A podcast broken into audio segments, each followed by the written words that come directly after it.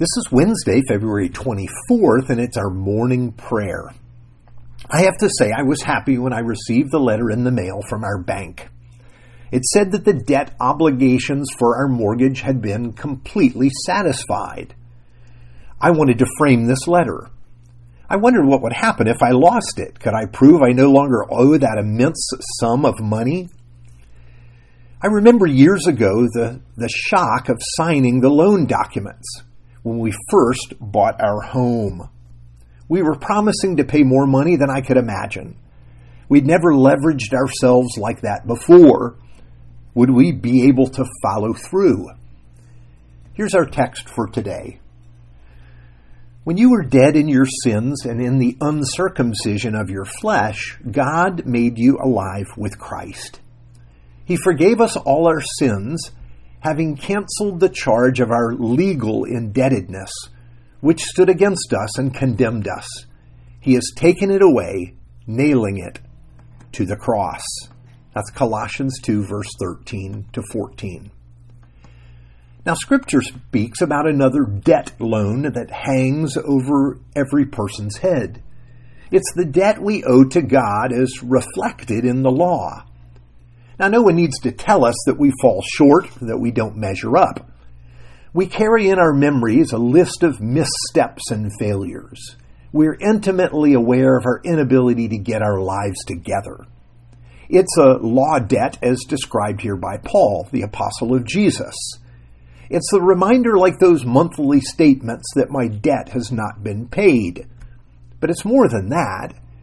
It is the feeling that I am always in arrears, and I always have been.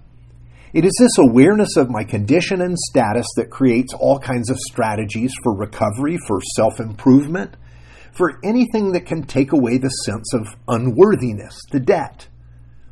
Paul says elsewhere that it's a trap, but it is also a trap we cannot free ourselves from. Then the unimaginable happens. Jesus steps forward and he takes our debt. Jesus took it to the cross.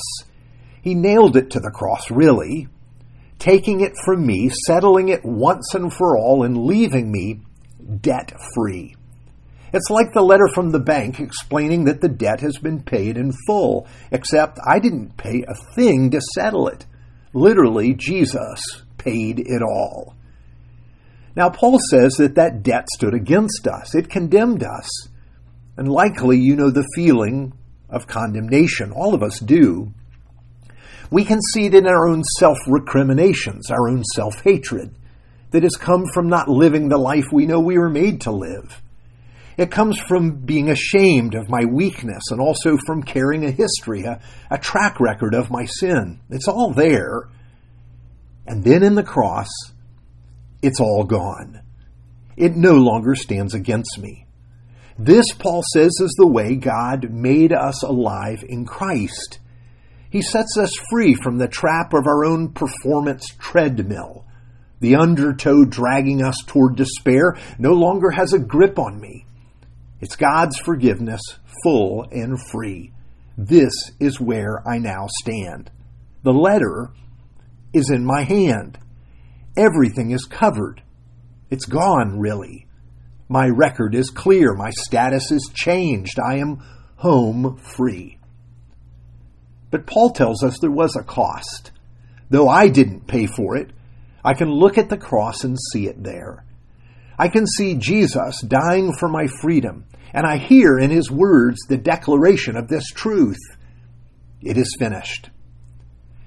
Now, I need to get honest here before we finish up. The letter from my bank did arrive, but the truth is the loan was cleared because I refinanced my home. I had another loan from another lender. I had new monthly statements and a new dread with the debt. But it's not this way for us in Jesus. We go, may go back and mortgage ourselves to the hilt, but when the Son sets you free, you will be free indeed. His cross cancels our indebtedness, past, present, and future. And this is the freedom we live in each day. Let's pray. Lord God, there are times when I feel the weight of what stands against me. Help me to see that Jesus has settled my debt. Jesus has given to me freedom and great joy. Cause my joy to be complete. Thank you for your patience, your mercy that sustain me. Give me hope each day, for in Jesus I pray. Amen.